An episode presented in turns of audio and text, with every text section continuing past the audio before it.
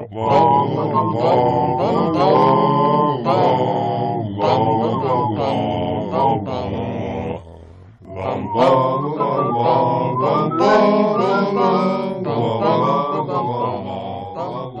back to our podcast within a podcast, pottering around the Quidditch announcer of Mangum Reads. We are three muggles who took library books outside of the castle and lost house points. My name is Sarah, and I'm joined, as always, by my co hosts, BJ and Spencer. How are y'all doing? Uh, just really thinking about how many points I would lose if that was actually a rule. Way too many. Law school would have just depleted any store that any house had forever. oh, in law school, people intentionally are di- taking books so that people don't have them. So yeah, that's part of built in there. They may be earning points for that. I uh, don't want to see the Wizarding World Law School. Presumably, they have to have No. lawyers of some sort. Oh god, I can't imagine what the legal community in the wizarding world would be like. That is just a nightmarish scenario. Do we get to see that before this series is done? What a wizard lawyer is? no, we do see some uh, sort of ad hoc trials, though. Okay. By fire. I'll be curious to provide. What?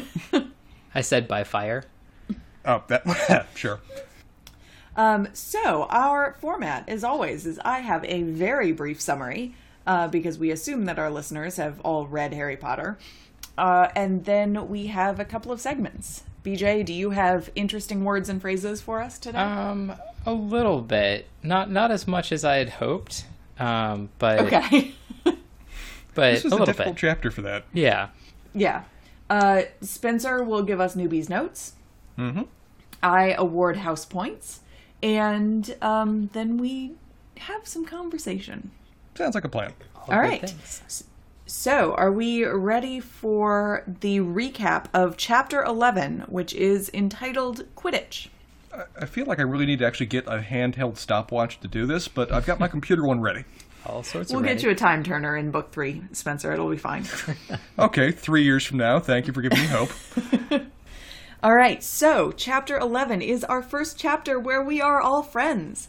And Harry is sort of all in the swing of learning about Quidditch. Uh, Hermione is helping this endeavor by lending history books and um, checking homework. Uh, but when Harry takes Quidditch through the ages outside, uh, Snape gets annoyed and takes it from him. Later, Harry is pretty queasy stomached and wants his book back to distract him. He tracks Snape down in the teacher's lounge, but walks in on Filch bandaging Snape's bloody leg and Snape complaining about three headed dogs. Harry hightails it out of there. Now we get to the second half of the chapter Gryffindor versus Slytherin. And Slytherin's Quidditch team is, I can only describe them as hulking. Friend of the people, Lee Jordan, gives commentary on the game, like I do for the Great British Baking Show, and Harry is in the air looking for the snitch, while Ron and Hermione are in the stands with Hagrid. Slytherin, playing a bit dirty. Gryffindor is up in the score, but Harry's broom goes haywire trying to buck him off. Hermione sees Snape muttering and decides he's cursing the broom, so she sets him on fire which seems to do the trick. Harry's back in his bro- on his broom, sees the snitch, takes off after it, and catches the snitch by nearly swallowing it. Gryffindor wins. Our trio goes to Hagrid's hut to celebrate and blame Snape. Hagrid demurs and lets slip that the three-headed dog is actually his and improbably named Fluffy. Uh, but what is it guarding? According to Hagrid, that is between Dumbledore and Nicholas Flamel. Bravo. Almost exactly one minute and 40 seconds. Very impressive.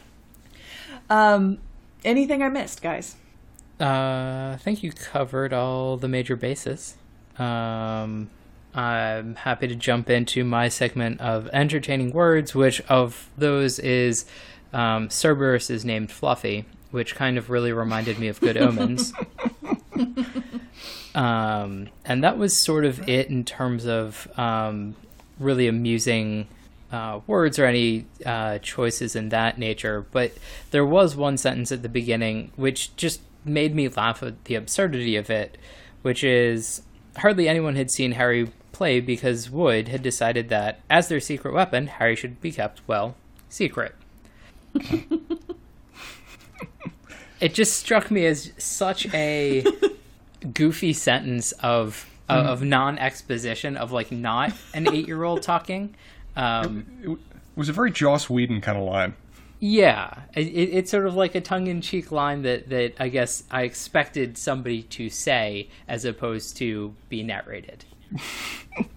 the I would I would like to point out, and I was thinking about this when I was um, uh, making notes for my summary, but this chapter is like a little bit interesting and weird in terms of this book, and I I think the rest of the books in terms of kind of where it is with the narrator and what the narrator is saying and where the narrator is. Um, particularly during the Quidditch game when we are like weirdly bouncing back and forth between Harry on his broom and Ron and Hermione in the stands.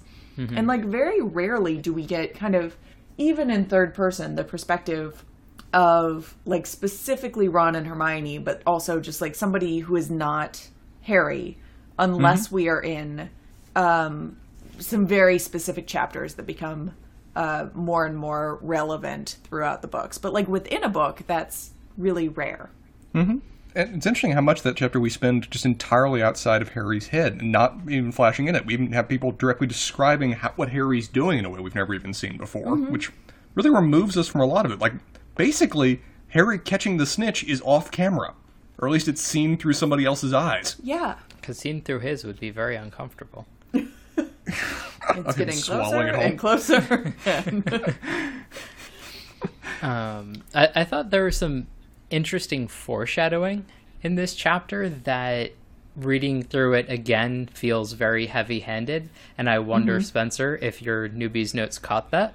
Um, I'm gonna comp- I'm gonna talk about red herrings because this book really wants me to convince that Snape wants to convince me that Snape is not only an asshole but the bad guy. And yeah, we'll get into that newbie's notes here in a second because I don't believe it.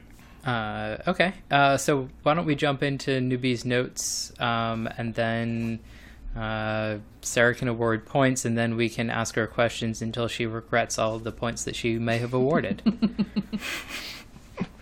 uh, all right. First point for me is starting on page one, but how many tiny animals have to die for Hagrid to be fully clothed? Because this man has chosen as his particular form of fur to clothe him in moles, rabbits, and beavers. And, a mole skin overcoat? And he's massive. Many, and he's supposed and he's to be massive. like six, seven, eight feet tall or something like that, and built not particularly proportionally round. Yes, so we're talking like you know a seven foot overcoat, if not to, to, to, go around this guy. How many moles would have to die to make that thing come into being? I mean, Spencer, I don't think we see any small woodland creatures around Hogwarts. So, are, are you suggesting there's the Forbidden Forest? That's where they've had to retreat thanks to uh, Hagrid's culling efforts. It, are you Listen, suggesting Hagrid? Hagrid is a pr- he is keeper of keys and grounds at Hogwarts. He is a prime example of a Republican conservationist.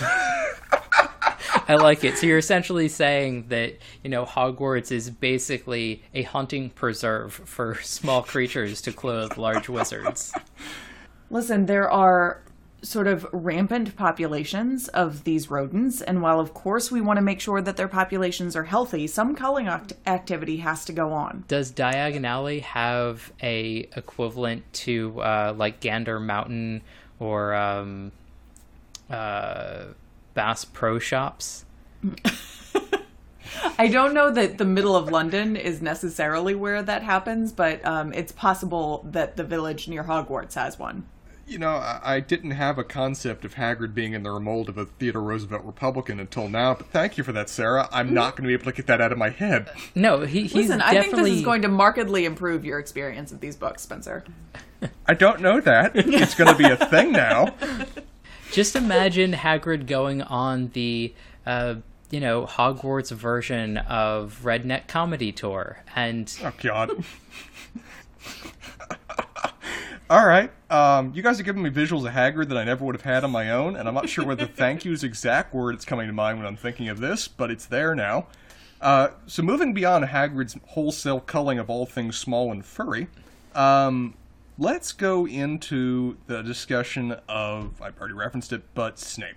Mm-hmm. We get two separate scenes in this chapter that are, from which our, our main characters deduce that Snape directly means them ill or at least has some foul plan to undermine the uh, goals of Hogwarts and their future lives. We get that he has an injured leg, which, from bursting into the teacher's lounge, they deduce he got from Fluffy. And from this, they conclude that, which is a little, a few leaps of logic, that okay, he must have been trying to get past Fluffy to get the package that Fluffy was guarding, and therefore he must have been the one that let the troll in as a distraction so that he could go in and do that. Um, I don't buy this for a lot of reasons. I get why they have this point of view, partly because they hate Snape and want to assume horrible things about him, but that's just not the series of events that we saw play out there. And why would he be very publicly showing his injuries to another teacher? And even saying that the dog did it? That does Well- not seem to be. Sure, go ahead, sir.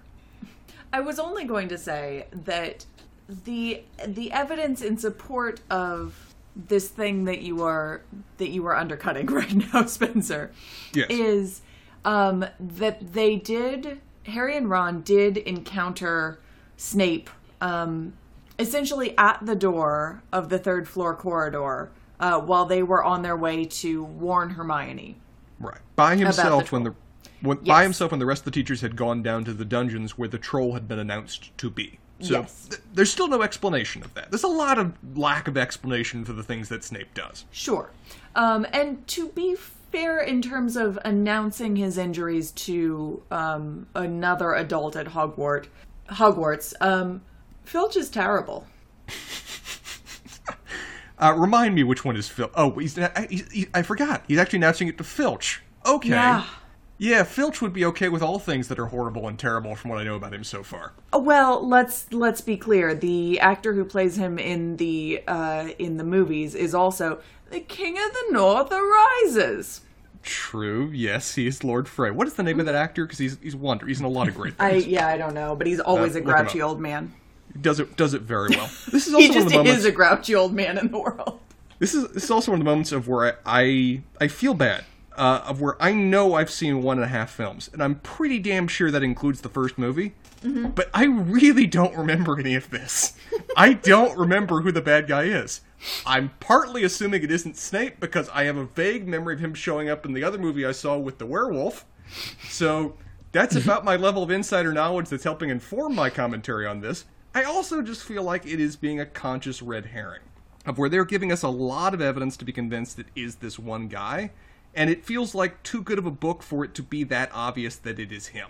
That there's a lot we can deduce to support the character decision that this guy is a bad person, but we know that for a fact from him just his, it- just seeing him in the classroom what he does with the book, and also means them ill. I mean, I don't have much of an explanation for the very, very obvious assassination attempt on Harry Potter at the Quidditch event. I don't. Uh, credit to Hermione that she's smart enough to realize, okay, someone's doing this. Let me scan the crowd. Oh, look, there's Snape watching. Um, and seemingly muttering under his breath. He was doing that, and seemingly that involves something to do with Harry's broom. I'm, I guess, just stubbornly not convinced that this that he was necessarily trying to bring the broom down. For one thing, this is a really blatant assassination attempt. You think there'd be blowback about? I mean, this kid's broom is going haywire in midair above everybody else. You think someone's going to have some degree of questions, and there's going to be a bit of an investigation as to why that happened. I mean, at the minimum, if it's literally just the broom, he's got a hell of a product liability suit. Again, we're referencing wizard lawyers that I hope to see at some point. So, we're getting a lot of evidence that Snape is. Have, have we heard on this show yet what a supporter of Voldemort's called? Have they said that? Has that been in the book yet? Mm, I don't think Or so. what- Um, I don't think a it's dark been in the wizard? book, but I I think that I have let slip that they are called both dark wizards and Death Eaters. I think I've heard those terms before.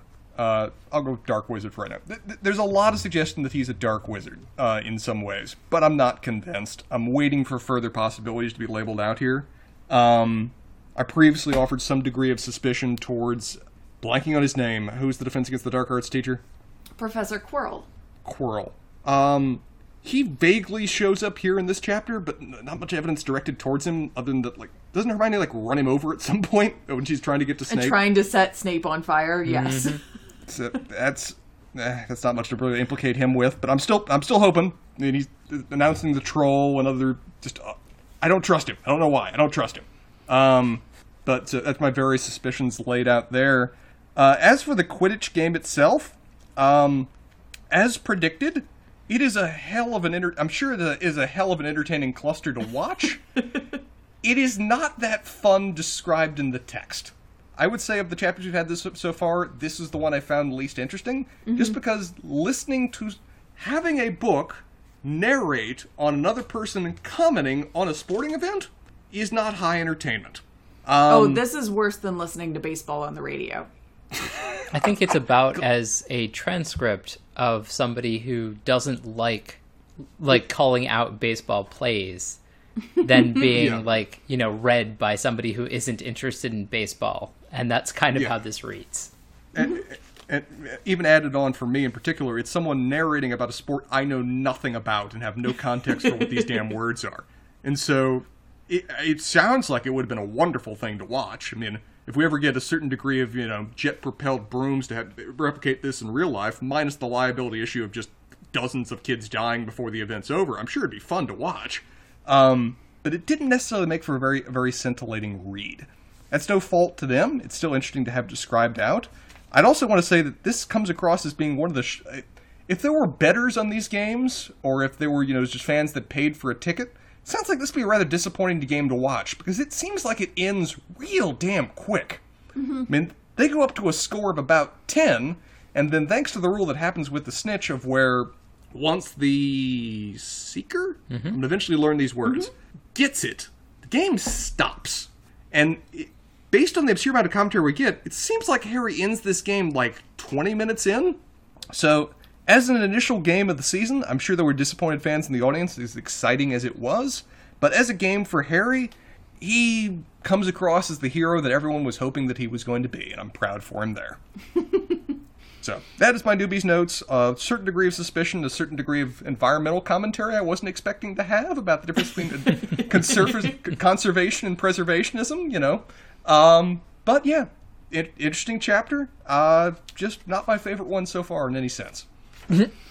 All right. All right. Well, it is my turn to award house points, and these are, as my husband might say, my purview alone to award and take away. Um, but the real, I would say that you know, despite the fact that like having this sports match described to you in a chapter is perhaps not the most scintillating read. I completely agree with you there. I am going to award the most house points to Lee Jordan for his commentary of said sports match. Um, it's true. and mostly the extent to which he just infuriates Professor McGonagall. It, it, it is interesting to see this. You often see this in college games of having a very biased announcer, and it does make for a really inter- entertaining watch. If where you've got somebody that is clearly 100% in the camps of one of the teams. Mm-hmm. So I would agree. He's really giving good radio. I mean, for you, for you to do a radio announcement of a game where people can't watch, where they're just relying on your commentary, you've got to make it entertaining. You've got to either really buck up the home crowd or just bash the other side so they're engaged. And he really does that well to the degree that makes McGonagall just utterly want his blood by the time it's done. Yeah, I thought the When he just starts out with, and the quaffle is taken immediately by Angelina Johnson of Gryffindor, what an excellent chaser that girl is, and rather attractive too.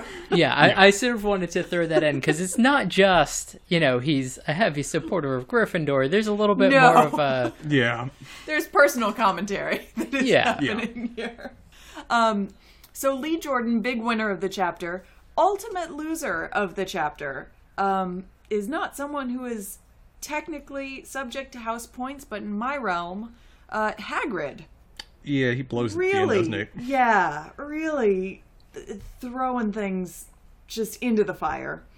Do, do we do we know who that person is who he name drops? Has that name ever come up before? I don't know, Spencer. Are you gonna be able to read through eleven chapters for the next episode? I'll do it. Don't tempt- don't, t- don't threaten me here. don't threaten me with a good time. I I don't know, Spencer. Um, but N- Nicholas Flamel is a name that occurs in this chapter. Well, Thank that Sarah. that is just a very accurate statement right there. I can neither confirm nor deny that Nicholas Flamel has occurred anywhere other than in the last couple of sentences of this chapter. This is a non-story. Now, I I respect your authority as God Empress of this particular segment, but may I offer another possibility for loser as well? Please do. Uh, can I offer Snape as an ultimate loser of this chapter, just to the sheer degree of in- of injury and clothing damage he suffers by the, by the time he's done? He does seem like he's in a lot of pain. I was gonna say, without any spoilers, can you award house points in any meaningful way, Sarah? No. Therefore, uh, so I will say that I predicate the segment on I am trying to award house points only on what we learn in a given chapter. Gotcha. All right. Well, I, I endorse your decisions. I would offer Snape as a possible runner-up, just to cheer the sheer bodily and clothing injury he suffers by the time he's done. But I'm getting some hints from you guys that there may be more at play here that I'll have to pay attention for later. Yeah, and I just want to say, I think you should go back to the newbies notes that you have once we get a little bit further on in the plot, and you might have some revelations as to to what Sarah's probably being very good about not talking to you about.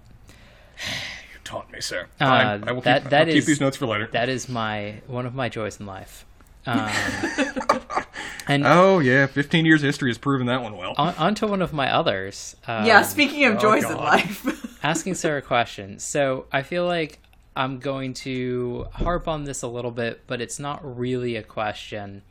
Um, which is just I just want to comment on the goofiness of things that are magically uh, relevant, necessary, and whatever else, and things that are not, and they don't always seem to um, square. So Okay. everybody's using binoculars, or the ones that have them are, which is kind of like a okay, you know, that's very sensible. But then we also get the the uh, Weasleys don't know what soccer is. So I just want to sort of say, like, I feel like some consistency would be nice. Like, call it a farseer, call it something else. Don't call it binoculars, because like, either do one or the other. Either like everything Muggle is just weird and no one has it and knows about it, and that's like something weird that everybody talks about because there are a couple of people that essentially are from Muggle families, or just just go 100% and you know for the most part everybody's aware of muggle stuff and they use it when it's convenient um I think so. I think that this is a fair point. Um, there is a, a remarkable there are a remarkable number of inconsistencies in sort of that front. Um, I will point out that while every indication suggests in this chapter that Hermione is using, well, so first of all, hold on, back up for a 2nd Hermione is using the b- binoculars, correct? Uh, they're Hagrid's, aren't they? i don't remember i just remember Or they might be binoculars Hagrid's being because he was watching from his hut. Okay He's not allowed to use magic officially. okay That's so that might would make a lot more sense Officially. yeah except he does all the time Uh, yeah, Yeah, and everyone knows um, it. but maybe not in front of everyone at a Quidditch match. right Um, but what I was going to say is that you are right. There are a lot of inconsistencies. Um, we do learn in book four that despite the fact that these very much seem like, and really probably are, normal binoculars, there are wizard magically enhanced binoculars that allow you to watch a Quidditch match where you can um, have commentary flash in front of you in the binoculars, where you can um, rewind and replay in slow mo using the binoculars themselves what you have just seen, and where different techniques and moves in a given game are explained in the binocular viewfinder uh, as you watch. so google glass for wizards uh-huh cool Yes. Um, so I another thing that I'm going to point out. So so this segment is also you know things that I'm going to bother Sarah about, not just ask her about. Um, so we talked about red shirts in a previous episode, um, and I'm sort of wondering, does Neville actually ever appear before being scared? Like, has he ever actually included anything other than as a everybody should be scared because Neville's crying? Yes. Okay. Um, Um, yes. Now these are they come later and they are few and far between, but Okay. they are significant. Gotcha. Because essentially Neville appears in this chapter when he's already crying because you're supposed to be scared that Harry's in in a bad way. And yeah, there's there you you are right to suggest that there is a lot of that. Um, but there are there are different and very impactful moments that uh, work against that later on. Gotcha. Um, so now on to the first actual question, and probably my last actual question before I hand it over to Spencer, um, which is: Is there no sort of magical monitoring at all? Because there is apparently a lot of um, magical interplay that is happening during the Quidditch match that um, presumably certain people should be able to figure out, and maybe some people do, but it doesn't seem to be widespread, and it only seems to be like you know enough of the main characters to be relevant to the book. Um, but is like magic doesn't seem to always be invisible, and it sort of sometimes seems to be invisible. Is there like uh, some rule of thumb that we should have or something else to know when like other people can know that magic's going on or they can't and if they can't why in the past you know couple thousand years that magic presumably has been around since you know almighty merlin is there not some sort of like there's a lot of magic happening over in that direction either avoid it or pay attention to it a uh, little like uh, i don't know uh, the compass or something um so, a couple of things. I think that this kind of understanding of when magic is, these indicators of when magic is happening in a given space or not, um, there are kind of trackers mm-hmm. that will deal with that. Now, they are used within the wizarding community specifically to track uh, underage wizards who are using magic in spaces they should not be, um, which becomes a th- thing later on. Um, for the most part, it's not tracked. Although I think that you can you can certainly see when magic is happening in a certain way if you are part of this. If you if you are a witch or a wizard, um, in places where magic is not particularly widespread. I think part of your question kind of comes from the idea of like what is happening in this scene and why is there such confusion about what is going on with Harry's broom yeah. And why is it not obvious to other people, et cetera, et cetera. I mean, so I know I it has to yeah. not be obvious. Like, I get that right. from a retrospective, but sort of the other side of it is like there are spells to, and I'm doing this to the dismay of any younger listeners that we have. You can eat away any like object, like a wand, which is you know been used. Yeah. Um, yeah. And you could do that to somebody's broom, and as far as we know, there are no rules against it, and like it seems like literally anybody in the stands could have done it, and like everyone had just been like, "Oh shit, he fell off the broom." Um, mm-hmm.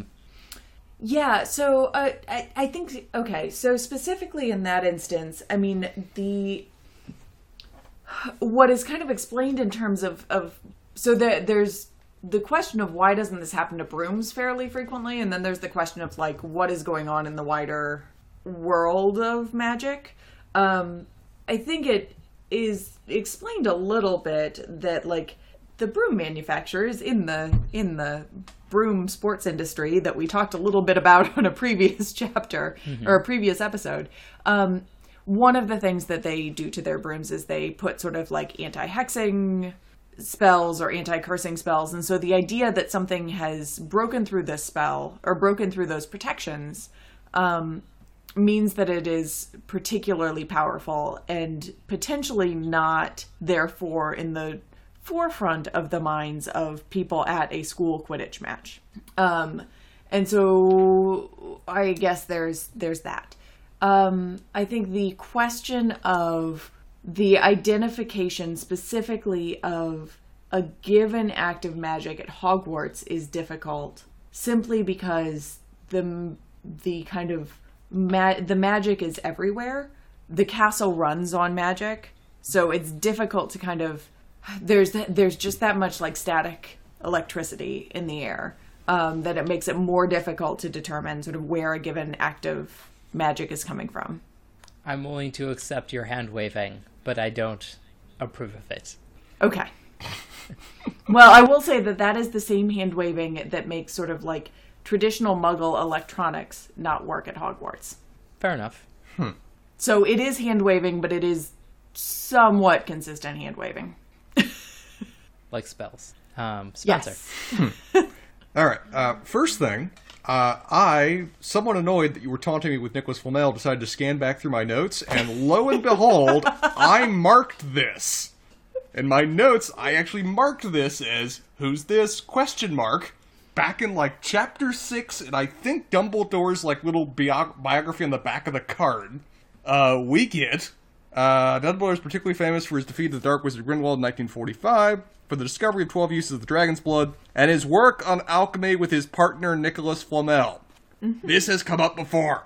I, this still gives me nothing, but I'm still proud of myself that I found this. You did. Um, you did find it. Okay, so this is a thing.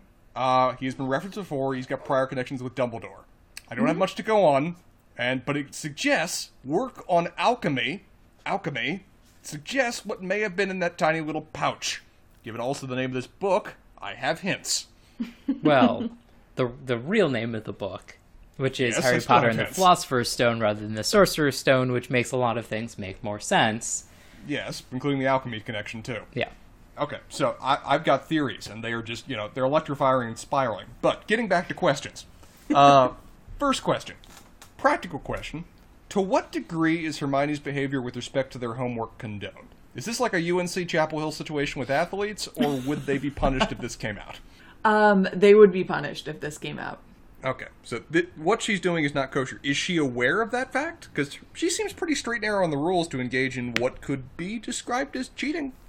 Yes, I think that she has tried to structure it such that sh- her conscience, well, maybe not at complete rest, can catch an occasional catnap. Yeah, she she seems to be building us on the idea that th- uh, no, no, no, I'm not doing this for you. This is a study group. We're learning together. I'm just making sure everything's right. And Which- if it's not right, I will indicate to you that you might want to find a different answer. Cause we're learning, yay! Yeah, that's a creative turn of phrase. Make yeah, I, I agree with your description of she's trying to to ease her battered conscience here. I mean, but also All right. like I think it's it's not a like yeah homework sort of done alone and whatever else their assignments, but I feel like in some things like there is an expectation to a certain extent that like people can work together, and if someone says yeah that's not right, mm-hmm. and they're wrong, you're like it doesn't Spoken spoken like a true scientist, BJ. It is a co- learning is a communal effort, basis of science. I also would say though that she's basically grading their homework before they submit it to a teacher, and that kind of crosses a line. Um, next question. We see again in this chapter that they're not really allowed to do magic. That like when they're outside reading a book, Hermione's kind of made a little flame in a jar thing. It sounds really cool. Um, but they have to kind of hide it from Snape under fear of being punished. Are they, as students, really not allowed to use magic? Is this basically kind of like a learner's permit thing where they're only allowed to use magic with an adult in the car? Um, yeah, more or less. They are certainly. We certainly see them in condoned spaces, sort of practicing particular spells that they are supposed to be learning for their classes. Um, but this kind of unsupervised, particularly spells that have not been introduced in the curriculum, practice of magic, is, I think, annoying, if not terrifying, to the professors trying to maintain order at Hogwarts.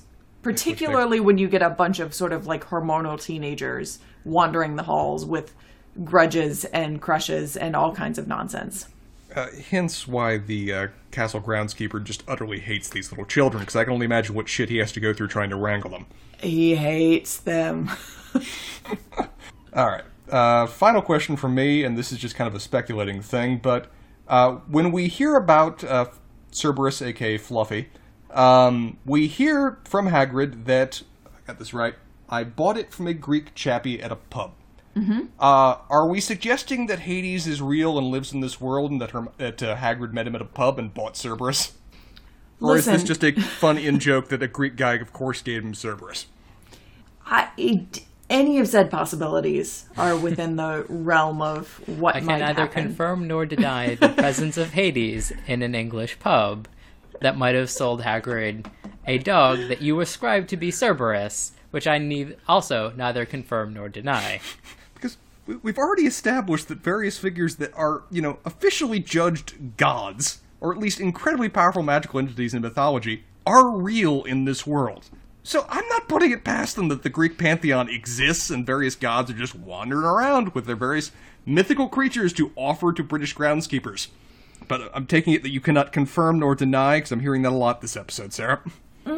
Yeah, I mean, to be fair, we I don't think that we learn anything more about the specific person that sold Sir, Fluffy uh, to Hagrid in the Hogsmeade pub. We do encounter other creatures that may or may not have been sold to Hagrid in a Hogsmeade pub later. Hopefully, do we none get to of go to- Zeus's. Uh, Do we get to go to this pub at one point? It sounds like a wonderful place to spend an evening. Yes. Uh, I'm looking forward to that. Uh, this book, or do I, am I going to forget that I even No, asked by the it's I get it's to a the- couple of books from now. Damn it! All right, you guys give me such hopes for what we're going to get to eventually. I'm just trying to keep you all interested enough to continue on this project with me. hey, I made it through Quidditch. I can make it through the next chapter with pleasure. We are we are well over halfway through this book, guys. that's exciting. Really? Mm-hmm. I should know this. My Kindle says 58%. Yes, I believe you now. The numbers don't lie. All right. Any, anything to finish this off with? Any further questions or harassing of Sarah BJ? Um, yeah, I have the perfect thing to end with. Um, Oh, God. So, um, it's been a blast as always, guys. And I do have one last question for Sarah to ponder with the rest of her week until we uh, rejoin uh, everybody next week, which is Sarah. Did you know that there is a $75 a year subscription service to the gold version of the Wizarding World, where you can get uh, tailored content and extra sort of behind the scenes stuff, and it comes with streaming service and I think some personalized gear. Listeners, by the time this episode goes up, we will have our very own Patreon page. I believe that will be patreon.com slash pottering around. Buy us shit, please. All right, well, I think that's my last announcement. Till next week, guys. Next week, moving on to, what is it, Chapter 12, which I'm out of place in my Kindle now because I was browsing back to see what uh, Dumbledore's biography was. What is, It what is is the next the, chapter? the Mirror of Erised. Oh, God. No Spencer. idea what that is. Oh, Jesus. All right. And on that note. All right. Till next week, y'all.